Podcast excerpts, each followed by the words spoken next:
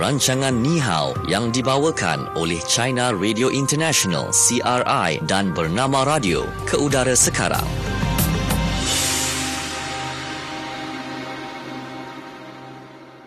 Ya, selamat petang ya. untuk anda semua bersama-sama dengan kami di bernama Radio Stesen Berita Bisnes Anda. Mm-hmm. Okey, hari ini hari baru, minggu baru. Okey, dalam bulan November ini dan bersama-sama dengan kami berdua, saya Natasha Aimi dan juga sahabat saya. Mm-hmm, Syuhada Armawan di sini dan juga kita bersama dengan rakan kita di uh, China Radio International. Kita ada Izati. Hai Izati, selamat petang. Selamat petang, hmm. Shu, Natasha. Yeah. Jadi satu perempuan baru pada satu minggu ya. Betul. Apa menarik pada minggu ini? Minggu ini menariknya? Ya, berat badan bertambah. Ha. Kami bahagia pada hujung minggu. Betul. Dan uh, bekerja pun bahagia sebab yeah. makin besar. Makin membesar. Ha. Sebab itu jiwa-jiwa kita sekadar sentiasa besar.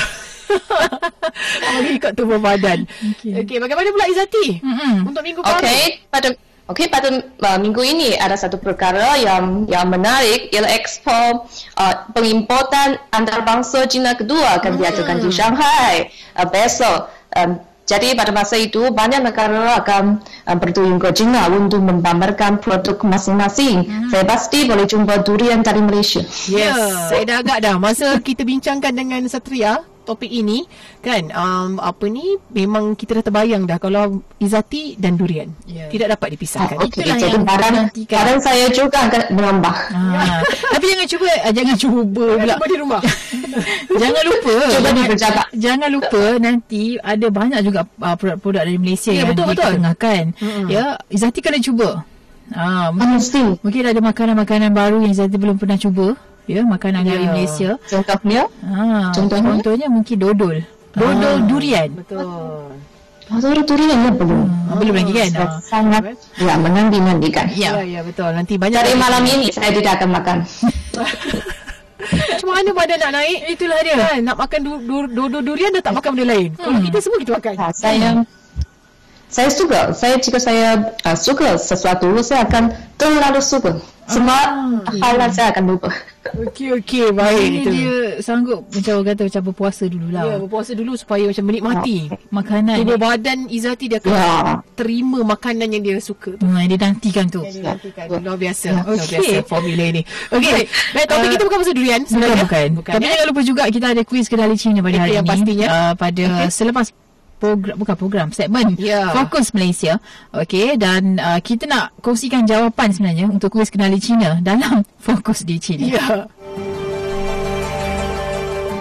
fokus Cina Baik. Okey, untuk hari ini dalam segmen fokus China ya, uh, demi mengurangkan pelepasan gas-gas toksik pencemaran, ya. 20,000 unit uh, taksi elektronik ya dijangka digunakan di bandaraya Beijing menjelang hujung tahun depan. Jadi jumlah itu adalah melebihi 20% daripada jumlah keseluruhan taksi di bandar tersebut.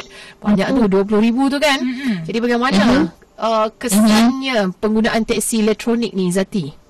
Ya, Okey, um, Kementerian Pengangkutan China mengumumkan baru-baru ini jumlah taksi elektrik akan menjejak 20,000 unit melebihi 20% daripada jumlah taksi di Beijing pada penghujung tahun 2020 dan di samping itu semua taksi lama yang akan dibin, uh, dibinasa pada tahun ini dan tahun depan akan digantikan sebagai kereta uh, elektronik dan lampu perhiasan dan logo baru juga telah direka penduk dan digunakan.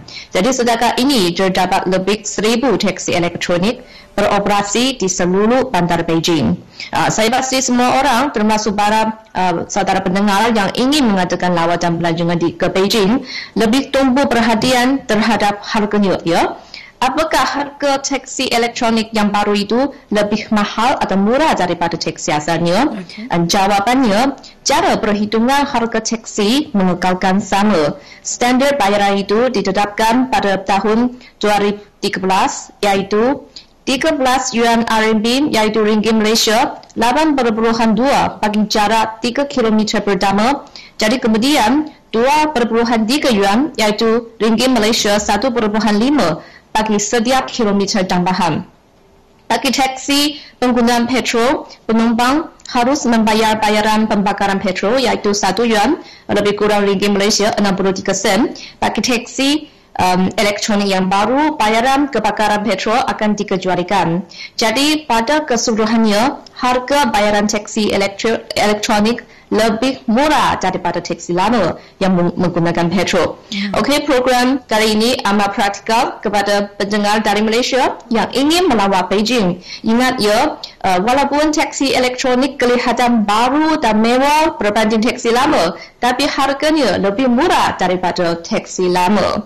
Um, pasti semua orang mempunyai itu pengalaman memanggil taksi uh, taksi ialah pilihan yang senang bagi orang yang malas. Di kawasan pusat bandar, sesetengah kawasan yang sesak sentiasa penuh dengan uh, kenderaan, susah nak menjadi tempat parking. Jadi kadang-kadang kena tunggu lama untuk mendapat satu parking lot. Jadi bagi pemandu muda yang panas baran, saya bercadang jangan memandu sendiri di Beijing. Keadaan trafik sebenar di Beijing sentiasa mengingati pemandu, silakan bersabar, sabar. Jadi golongan yang muda panas-paran juga diberi cadangan naik taksi jika dia ada tekanan dari segi kewangan. Um, uh, Shu dan Natasha, mm-hmm. uh, di China terdapat beberapa cara untuk memanggil taksi. Saya tidak tahu pada masa dulu bagi pengalaman sendiri Shu dan Natasha uh, pergi melawat ke Beijing sama ada pengalaman panggil taksi di Beijing sendiri. Okey. Uh, saya pernah ke Beijing. Ya, uh, saya tidak pernah lagi. pengalaman mencari teksi pada saya tidak begitu suka. Uh, tapi pada waktu itu saya, saya uh, kami ada empat orang, ya, kawan okay. lagi tiga orang. Jadinya uh-huh. um, walaupun kami mempunyai masalah uh, dari segi komunikasi, uh, tapi uh, sekarang tidak akan lah. telah pelajar bahasa Mandarin mana? Masa tu belum lagi. uh, okey, okey. tapi uh, bantuan daripada rakan-rakan di CRI sebenarnya menulis uh, ala, apa alamat uh, hotel kami uh, ke mana lokasi yang menjadi tumpuan ke Beijing kan. Uh-huh. Jadi uh, kami hanya tunjukkan kertas tersebut saja dan pemandu teksi itu faham dan menghantarlah kami ke lokasi tersebut. Uh-huh. Ah jadi itulah mungkinlah saya rasa lepas ni kalau pergi saya boleh uh, cakap sikit-sikit lah dalam bahasa Mandarin uh, supaya supaya macam komunikasi tu tak terganggu. Baik. Kalau macam tu saya boleh pergi juga. so, saya saya saya memang saya, saya dua perkataan saya tahu kalau saya akan sampai ke Beijing. Pertama ni hao, ni hao. Kedua ya ya ya. Lulian. ah, oh, lah. Pasti mereka akan okey pakai durian saya. Fee taxi boleh dikecualikan. Uh, saya takut orang orang teksi tak tak nak ambil saya. Hmm. okay, sekarang di uh, sekarang ya ada memang di Beijing ada berbagai cara untuk panggil taksi. Mm-hmm. Uh, satu ialah uh, menunggu di taxi stand, penumpang akan mengambil giliran untuk mengambil taksi. Uh, memanglah di sesetengah jalan jika penumpang menemui taksi kosong dan menahan taksi langsung di tepi jalan, mm-hmm. keadaan ini masih diwujud di Beijing. Tapi kian berkurangan khususnya di pusat bandar, taksi hanya dibenarkan berhenti di tempat tertentu. Uh, satu cara lain untuk mem- memanggil taksi ialah memesan taksi melalui ap- aplikasi uh, melalui aplikasi telefon pintar. Ini lebih popular di China sekarang. Um, boleh memanggilnya terlebih dahulu dan juga boleh memanggil bila-bila masa. Tapi mesti menunggu hingga ada pemandu taksi respons. Uh, tapi ingatnya pada waktu sibuk di kawasan pusat di Beijing, uh-huh. mungkin pemanggilan taksi memerlukan bayaran tambahan. Mungkin antara 10 hingga 50 sebagai tip. Barulah dapat pemandu taksi peduli dan berespons. Uh, kerana ini dalam keadaan terdapat uh, peribahasa Cina, Seng Zhou Shao, yang bermaksud sami yang banyak, tapi bubur hanya sedikit yang merujuk kepada keadaan keperluan jauh lebih banyak daripada pembekalan. Um, jadi dalam keadaan ini diperjadang um, bagi bagi tips uh, sedikit atau mengelakkan berjalan pada waktu sibuk. Dan juga um, pada keseluruhannya uh, reputasi pemandu taksi di Beijing baik di seluruh China. Mereka suka yang pandai berbual-bual dan beramah mesra. Mm-hmm. Kebanyakan mereka pandai berbual-bual tentang banyak topik yang meliputi politik, tentang sejarah, tentang budaya, ekonomi dan sebagainya. Dan kebanyakan pemandu taksi di Beijing ialah penduduk tempatan.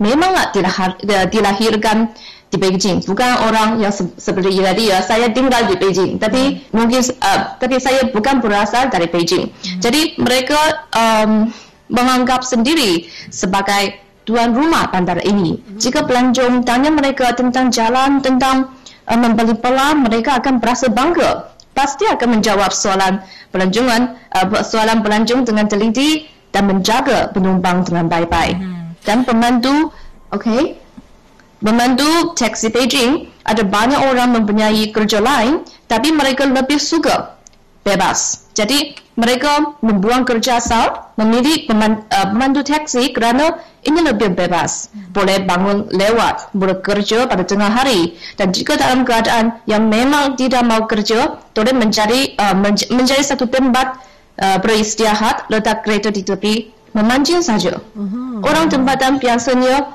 tidak uh, tiada tekanan kewangan kerana semua orang tahu harga rumah di Beijing mahalnya dan orang asli biasanya mempunyai lebih daripada satu rumah. Jadi mereka tidak menghadapi tekanan dari kewangan berbanding dari golongan dari luar bandar Beijing. Jadi pelancong tidak perlu risau ditipu. Jarang ada kes membantu pusing-pusing jalan untuk memperolehi lebih banyak bayaran. Mereka aman menghargai tu reputasi. Hmm, Okey, hmm. itulah dia sebabnya kita tahu kalau uh, mereka yang merupakan pemandu taksi ini merupakan uh, duta kecil ya bagi sebuah negara.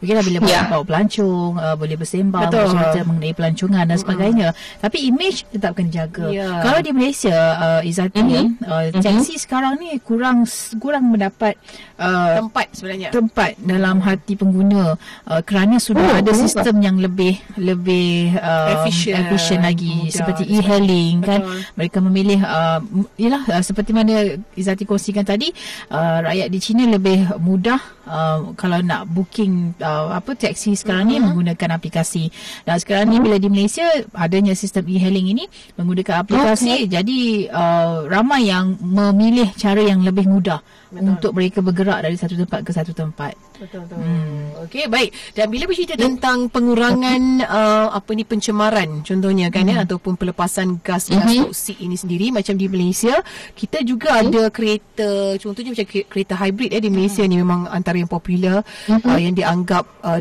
dahulunya kereta masa depan kerana mampu dan berkesan menjimatkan bahan api satu perkara dan pada masa yang sama uh, ia hanya menghasilkan asap toksik tahap rendah hmm. uh, paling rendah okay. dan kerana kelebihan ini juga populariti kereta hybrid ini semakin lama semakin dilihat macam uh, semakin berkembang boleh diterima ramai ramai orang kini hmm. mempertimbangkan yang sama ada uh, nak singkirkan ya kereta konvensional mereka dan beli sebuah kereta hybrid untuk bantu dalam mengurangkan kos penggunaan bahan, bahan hmm. api ni hmm. uh, jadi kalau kita eh? tengok kereta hybrid kan uh, ada dua enjin untuk ia secara efektif menjimatkan penggunaan bahan api Uh, ya.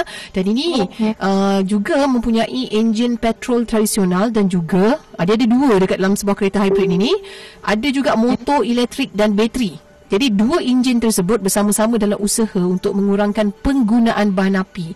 Dan uh, dengan teknologi ini, uh, kita dapatlah kurangkan penggunaan bahan api lebih daripada separuh. Jadi cuba bayangkan dengan kereta hybrid ni je, uh, kita boleh pergi lebih daripada 97 km segelen. Mm-hmm. Uh, jadi melalui pelaburan oh, ini, hmm, kereta hybrid pasti menjadi pilihan pada masa hadapan.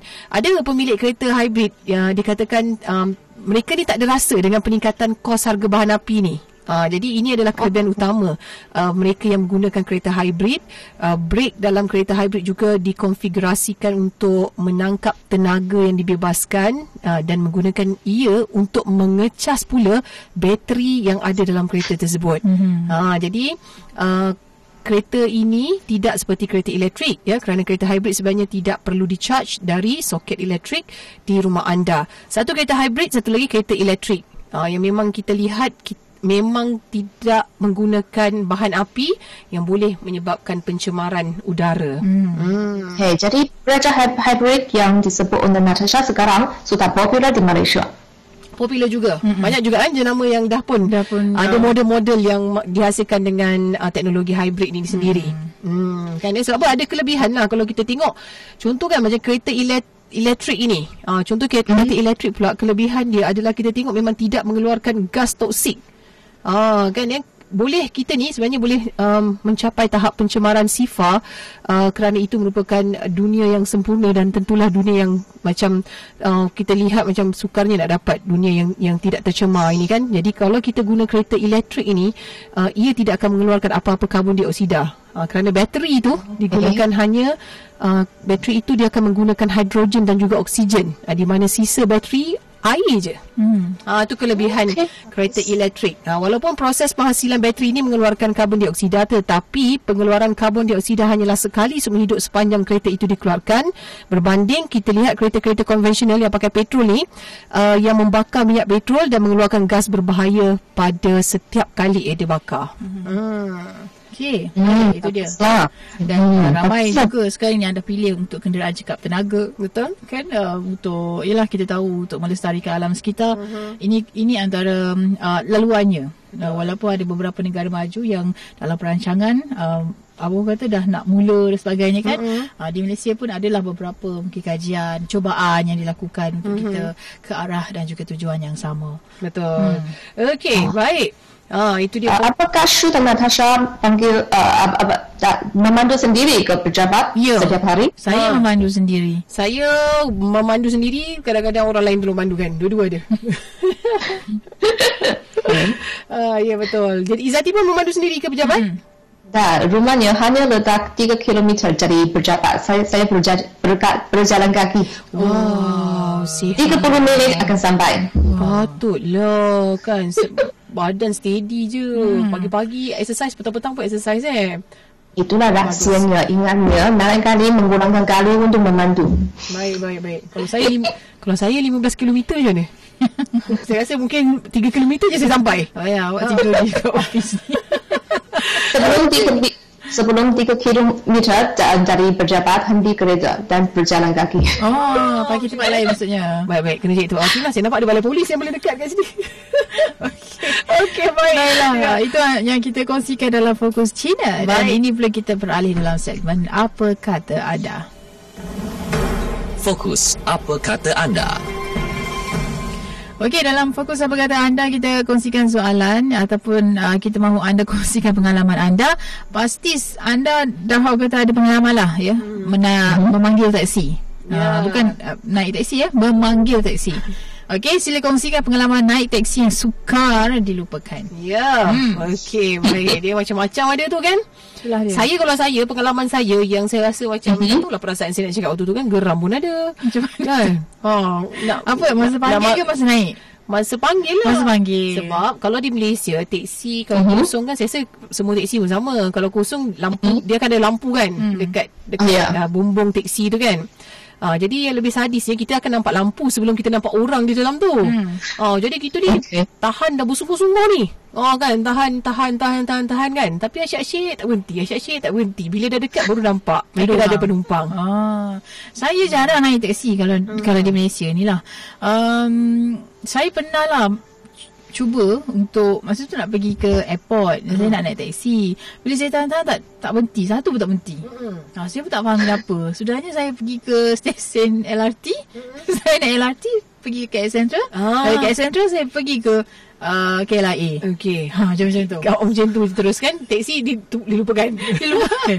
tapi tapi itulah mungkin pengalaman orang kata ya. kita tak ada skill, tak tak pandai nak, kan. Nak panggil teksi tu kan. Uh-huh. Uh, lepas tu saya ada satu sifat saya adalah um, kita akan berasa macam Um, yelah masa tu kan kita belajar Setiap hmm. seringgit tu sangat bermakna untuk saya hmm. Kerja saya asyik tengok meter je Oh yelah, ha, yelah Lepas tu saya jadi risau dengan apa tau Gangguan ataupun kesesakan lalu lintas hmm. ha, Bila jalan dulu kan kita tak pakai Waze Tak pakai Google Maps dan sebagainya hmm. Apa-apa aplikasi jalan raya ni ha, Jadi bila dia lalu je dekat jalan yang jam Kesesakan lalu lintas tu ada huh, Saya punya jantung dah berdebar, berdebar, berdebar sebab akan oh, jadi lagi mahal lah. Dia akan jadi lagi mahal. Hmm, okay. Baik, kongsikan pengalaman anda Betul. yang uh, semasa menaiki teksi yang uh-huh. mungkin suka anda lupakan. Betul. Duratul Hani kata dulu sebelum ada driver sendiri iaitu encik suami, Saya pernah lah sewa regular taxi uh, ulang alik kerja katanya. Pak cik driver tu punctual, ramah hmm. dan boleh harap kalau cuti, hari cuti nak pergi mana-mana call je pak cik tu. Lama-lama dah selesa dan yakin dengan servis dia. Dah lama tak naik taxi. Mungkin pak cik tu dah retire dah katanya. Ha, betul juga. Hmm. Ada juga kalau kita lihat uh, pemandu pemandu taxi ni mereka ada regular customer. Uh, sebabkan mudah kan contohnya memang mereka tak ada kenderaan kan nak mm. pergi ke satu tempat dan perlu menggunakan perkhidmatan teksi jadinya dia, dia selesa untuk pakai servis orang yang sama hmm. hmm. betul dan hmm. ini pula kata uh, rakan kita saya rasa ini bukan cerita uh, Pak Jis ni katanya bukan saya bukan macam mana kata hmm. uh, saya rasa dia bukan penumpang teksi yeah. tapi dia adalah pemandu teksi Ah, okay. Apa, Apa yang dikongsikan, uh, saya tak pernah naik Grab. Walaupun dah berhenti bawa taksi, tetap naik taksi juga. Uh, dan sentiasa mengharapkan akan dapat bawa taksi semula. Hmm, okey, yeah. okey, okey. Okay. Baik, ni mesti orang lama ni. Lama kan, ya? Betul-betul. Okey, baik. Dan uh, ini siapa dia ni? Zubaidah katanya saya ada pengalaman uh, naik taksi. Uh, lepas tu, sampai je kat tempat saya nak tuju tu, saya terus je keluar. Tertinggal barang uh, penting lah kan dekat dalam teksi tersebut. Syukurlah sebab apa saya jumpa pemandu yang memang jujur hmm. uh, dan selepas itu dihantar kembali semula kepada saya. Hmm. Hmm. Okey, ni kata Zulfaiza kata saya pernah uh, nak tahan teksi tapi bila tengok pak cik teksi tu dalam lingkungan 50-an katanya nampak macam meroyan dalam kereta. Ah, badan kurus, rambut putih. Uh-huh. Uh, destinasi di uh, kawasan Desa Rejang. Uh-uh. Oh, takut ni kata. Takut pula. Hashtag sekadar mengingatkan. Oh, betul juga tu memang. Saya kita kena berhati-hati sekarang ni kan. Latifah hmm. kata, ah, saya kalau nak naik teksi, saya pilih pemandu dia kata. Kan? Oh. Oh, saya yang muda sangat pun saya tak nak, yang berumur sangat pun saya tak nak. Sebab hmm. kalau nak yang berumur ni, saya tak tahulah berapa hari dia akan sampai ke lokasi saya nak pergi. Ah, okey. Oh, sebab hati-hati tu. ni kawan dia kata Muhammad Farid katanya pengalaman sendiri. Uh, bila setiap kali naik taksi kan, mesti ada driver yang duk cerita habis pengalaman hidup dia. Ah, ah tu yang ni. kan susah senang hidup dia, lepas tu cabaran bawa taksi, uh, dia akhiri dengan uh, apa uh, bercakap tentang uh, perkara-perkara macam nasihatkan kita lah. Yeah. Uh, okay. macam tu. Uh. Tapi betul juga. Saya rasa macam uh, pemandu multitask ni ada yang pakcik yang dah berumur kan. Uh, mereka ni suka kongsi pengalaman. Lepas tu boleh tanya lu duduk mana. Yeah. Uh, dia cerita lah silah pula dekat kawasan kita tu. Yang kita tak tahu. Betul. Sebab uh, dulu dia... kamu duduk dekat Ampang tu gini-gini-gini. Ha, dia kata. Hmm, sebab dia lebih dulu makan garam dia lebih kita. dulu tahu. Uh, hmm. Kerana tapi kita memang lihat lah pemandu-pemandu teksi ni um, mereka ni macam dah berusia sikit mm-hmm. kan dia dah senior-senior sikit dan uh, mereka memang suka kalau dia ajak apa dia bersembang uh, kan sama-sama mm-hmm. dengan customer yang naik yeah. uh, teksi mereka tu. Okey, baik itu dia antara pengalaman yang sahabat-sahabat kita kongsikan. Alright, kejap lagi kita akan kongsikan pula apa topik menarik dalam segmen fokus di Malaysia. Kita berhenti seketika terus dengarkan bernama radio.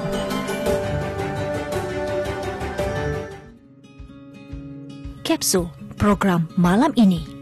Yang paling penting adalah pengguna di negara kita ni usahawan ni masih lagi mengguna perisian ataupun konten hmm. yang dibangunkan oleh pihak-pihak tertentu. Uh, sekarang ni kita perlu membangun konten kita sendiri. Kita bukan sahaja consumer, kita juga producer. Kita hmm. boleh membangunkan perisian kita sendiri. Kita hmm. boleh membangunkan medium kita sendiri supaya mungkin kita boleh kontrol medium tersebut dengan hmm. budaya kita sendiri. Yeah. Dr. Muhammad Azul Muhammad Saleh, pensyarah kanan Pusat Komunikasi dan Masyarakat Digital Fakulti Sains Sosial dan Kemanusiaan Universiti Kebangsaan Malaysia. Kapsul program malam ini. Kapsul Belanjawan 2020. Pada 2019, program Aisuri telah mendapat peruntukan sebanyak 45 juta ringgit sebagai tambahan ke atas sumbangan yang diberikan oleh suami kepada isteri yang tidak bekerja. Pada tahun 2020, program ini akan ditambah baik bagi membolehkan suami memilih untuk menyumbang secara sukarela sebanyak 2% daripada 11% carumannya ke dalam akaun KWSP. Kerajaan juga bercadang untuk memanjangkan manfaat di bawah Aisuri melalui perlindungan keselamatan sosial di bawah Perkeso. Peruntukan sebanyak 20 juta ringgit akan disediakan pada tahun depan kepada Perkeso bagi tujuan ini. Kapsul Belanjawan 2020 Dasar Keusahawanan Nasional 2030 Salah satu objektif utama dalam konsep kemakmuran bersama adalah model pembangunan baharu iaitu penglibatan segenap lapisan rakyat Malaysia dalam menyumbang kepada pembangunan sosioekonomi negara berteraskan kepada ilmu pengetahuan dan nilai kemasyarakatan yang tinggi. Terdapat tiga elemen utama yang dapat diterjemahkan dalam model pembangunan baharu. Pertama, ekonomi yang progresif dan berstruktur dipacu oleh inovasi dan ilmu pengetahuan. Kedua, pengagihan ekonomi yang adil dan inklusif pada setiap peringkat rantaian nilai kelas, kaum dan geografi. Ketiga, memenuhi keperluan semasa tanpa menjejaskan generasi masa hadapan. Bernama Radio menyokong Wawasan Kemakmuran Bersama 2030. Kita sudah mula mengisi pentadbiran dan pembangunan negara termasuklah di dalam belanjawan 2020 dengan dasar-dasar yang sejajar dengan wawasan kemakmuran bersama. Dengan itu, menjelang tahun 2021, wawasan ini akan dilaksana sepenuhnya tanpa perlu melakukan terlalu banyak penjajaran semula. In other words, in 2021, we will hit the ground running and pursue the shared prosperity vision full steam. Wawasan Kemakmuran Bersama 2030. Terdapat kira-kira 1 juta perusahaan kecil dan sederhana PKS yang menyumbang 37.1% daripada keluaran dalam negara kasar KDNK, 66% daripada pekerjaan dan 17.3% daripada ekspor Malaysia. Namun, PKS di Malaysia berdepan beberapa halangan pembiayaan terutama berkaitan dokumentasi, kos dan daya maju perniagaan sehingga mengurangkan kadar pengembangan operasi mereka. Bank Negara Malaysia menerusi laporan kestabilan keuangan dan sistem pembayaran 2018 berkata, hasil kaji Sri D yang disertai lebih 1,500 PKS yang berdaftar dengan Suruhanjaya Syarikat Malaysia SSM mendapati Antara faktor penolakan permohonan pembiayaan PKS disebabkan dokumen tidak mencukupi, aliran tunai tidak memuaskan bagi menampung pembayaran balik dan plan perniagaan tidak berdaya maju. PKS di negara ini juga masih bergantung kepada bantuan keuangan kerajaan dan kurang kesedaran bentuk bantuan lain yang disediakan. Apakah masalah serta cabaran lain yang melingkari PKS di Malaysia? Benarkah kekangan utama pertumbuhan PKS ialah faktor yang berhubung kait dengan pengendalian dan keadaan perniagaan iaitu persaingan yang semakin sengit, permintaan tidak menentu, peningkatan kos input dan kos tenaga kerja yang bertambah. Kami usahakan untuk mencari jawapan kepada persoalan ini di Bernama Radio, stesen berita bisnes anda. Dunia PKS kini di Bernama Radio.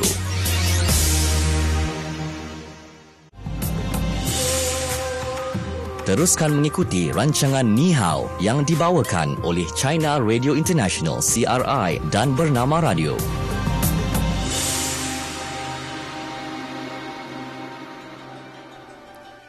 Okey, kembali waktu ini di Bernama Radio dalam program Ni Hao yang dibawakan oleh China Radio International dan Bernama Radio.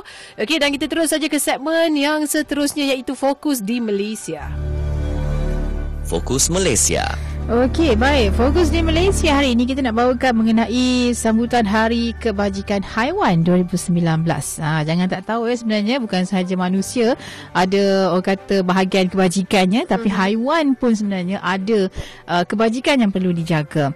Dan uh, sambutan ini berlangsung selama dua hari bermula 1 November di Taman Expo Pertanian Malaysia ataupun MAIPS dan program ini mendapat sambutan yang cukup memberangsangkan dengan hmm. pelbagai aktiviti disusun oleh pengunjung pengunjung. Ya, jadi antara yang Eh bukan oleh untuk pengunjung. Untuk pengunjung ha, oleh eh? pengunjung, ah, untuk ya, pengunjung. Betul. Kalau pengunjung yang buat dia jadi pengunjung yang buat performance tu kan. Okey. Okay?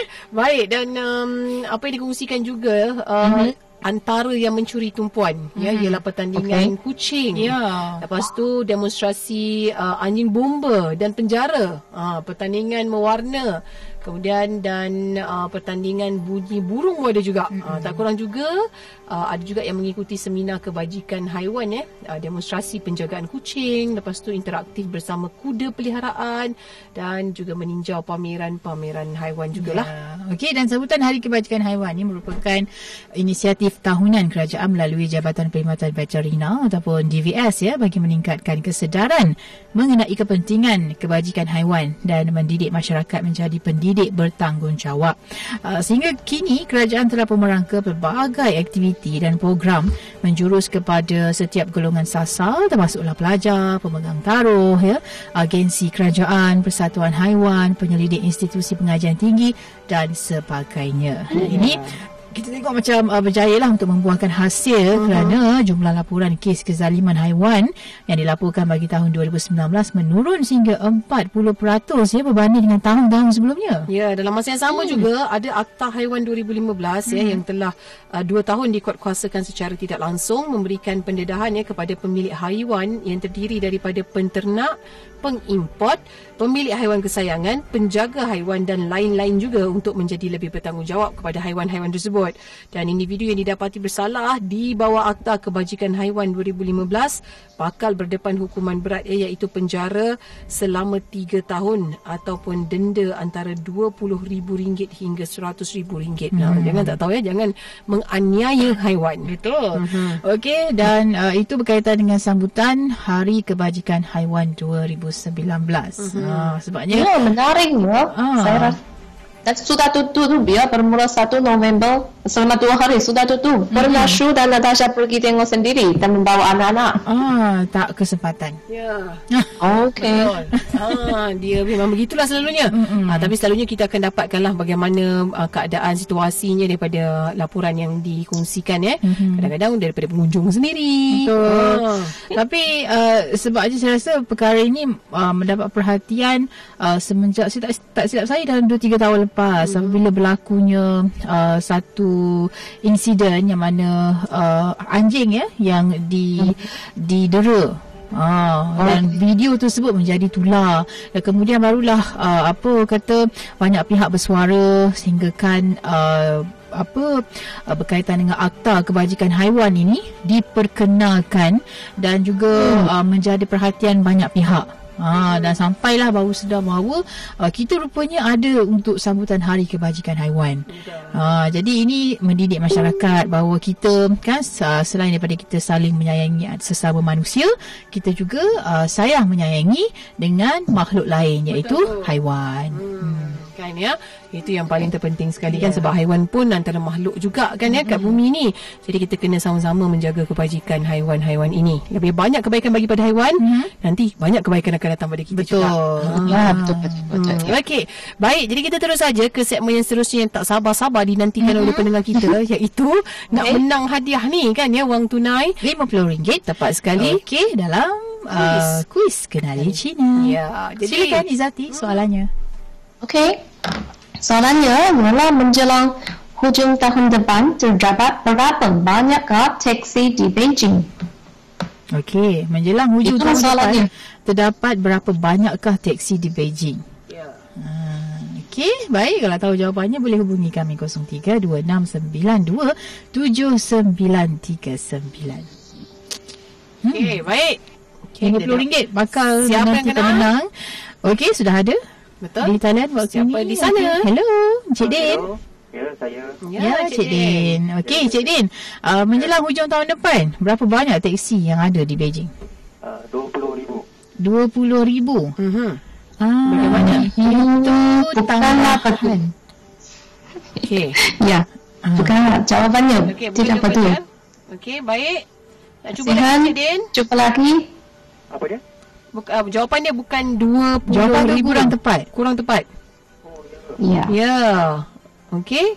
Baik, tak apa Cik Dan cuba lagi. Ha? Kita bagi peluang kepada yang lain. 0326927939 menjelang hujung tahun depan terdapat berapa banyakkah teksi di Beijing? Ah, itu dia. Okey, jadi berikan jawapan anda. Mm-hmm. Okey. 20,000 tadi tak tak tepat tak eh. tepat 20,000 mm-hmm. tu mm-hmm. bilangan teksi elektrik. Betul-betul. Kan? Ha, kita mm. tahu berapa banyak ataupun jumlah teksi yang ada di Beijing mm-hmm. menjelang hujung tahun depan. Ya, Shu Shu sudah bagi clue. Ha, saya sudah bagi clue. Okey. Ha, kalau pandai-pandai tambah tu, okey, sebutlah jumlahnya berapa. Uh, baik 0326927939. Okey, kita bersama dengan rakan kita di talian. Hello. Ya. Saya Barin. Oh, Cik Barin. Okey. Okay. Cik Barin.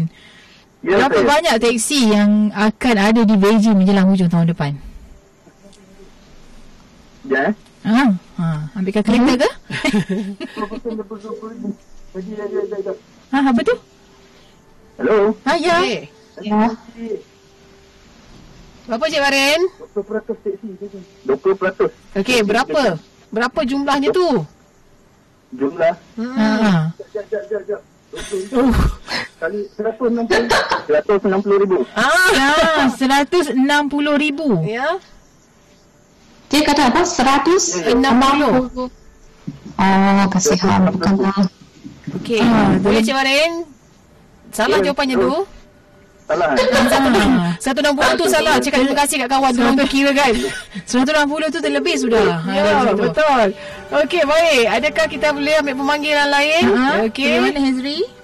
Okey, Hezri tengah ambil. Okey. Uh, Seorang lagi memanggil kita cuba hari ni. Kalau tak ada, kita simpan. Kita simpan untuk esok. Eh? Cantik, cantik. Ha, esok ha. jadi seratus. Jadi seratus untuk uh, pertama kali setelah dah tak ada yeah. yang terkumpul sebab terror sangat pendengar kita ni. Hebat kita pendengar kita ni. Ya, hari-hari menang. Ha, jadi kalau kita hari tak dapat jawapan, jadi wang ini akan dibawa kepada esok hari dalam program Ni Hao. Mm-hmm. Okey, baik. Jadi kita ada siapakah di talian agak-agaknya okay. waktu ini. Okey, siapakah okay. tu? Baik. Saya, saya saya suka dengan jawapan. Ha. Macam tadi 20 ribu, lepas tu 20 Betul, betul, betul. Ha. Dia 20 tu betul dah tu. Ah, tapi dia 20 apa? dia memang ada dalam dalam kita, kita bukan nak nak peratusan ataupun dalam kerja tu kan. Ah, kerja kita tu. nak jumlahnya. Ha, ha okey. Jumlah yeah. teksi hmm. yang ada di Beijing pada tahun hujung tahun hadapan. Betul. Berapa buah teksi? Okey, jadi okay. kita ada bersama Baik. dengan siapa ni? Last last. last. Hello. Hello, siapa tu? Chin. Ha? Siapa? Chin, Chin. Chin. Okey, Cik Chin. Okey, berapa Cik Chin jumlah teksi okay. yang berada di yang ada di Beijing? Jumlah pada hujung tahun depan. Yang elektrik ke? Ya, ya, betul. Hmm. Uh, jap eh, saya tanya dengan Izati. Keseluruhan Izati ya? Keseluruhan, Keseluruhan termasuk yeah. teksi Termas- elektronik yeah. dan teksi biasa. Biasa, hmm. okey. Konvensional dan kedua-duanya? So, tadi tadi kata 20 ribu tu lebih kurang 20 peratus. So, I kira dia dalam 80 ribu. Ah, hmm. okey. Baik, bagaimana Izati? Uh, masih kurang tepat. Tapi saya sekarang akan mengumumkan jawapan yang betul. Tadi Baik. saya kata jumlah taksi elektronik akan menjejak 20,000 unit. Ini memang betul mm-hmm. dan menduduki 20% daripada jumlah taksi di Beijing. Mm-hmm. jadi jawapan yang betul harus 100,000 ya okey jadi itulah jawapannya iaitu 100,000 ya 100,000 ringgit lah kan 100,000 buah teksi. Okey, jadi kita lihat ketiga-tiga pemanggil kita tidak dapat memberikan jawapan yang tepat. Jadi, berita baik juga sebenarnya. Hmm. RM50 ni akan dibawa kepada program Nihau esok. Menjadikan jumlahnya RM100. Ah, cantik. Okey, baik. Nampaknya ini saja masa yang kita ada sebenarnya. Ya. Okey, terima kasih kita ucapkan kepada Izati kerana bersama-sama dengan kami uh, di uh, Bernama Radio mm-hmm. ya, dalam program Nihau pada waktu ini mewakili penerbit Nihau Hizrahil uh, dan saya Natasha ini. Saya Syuhada Armawan. Jumpa lagi esok. Okey, bye Izati. Bye. Jumpa lagi. Bye-bye.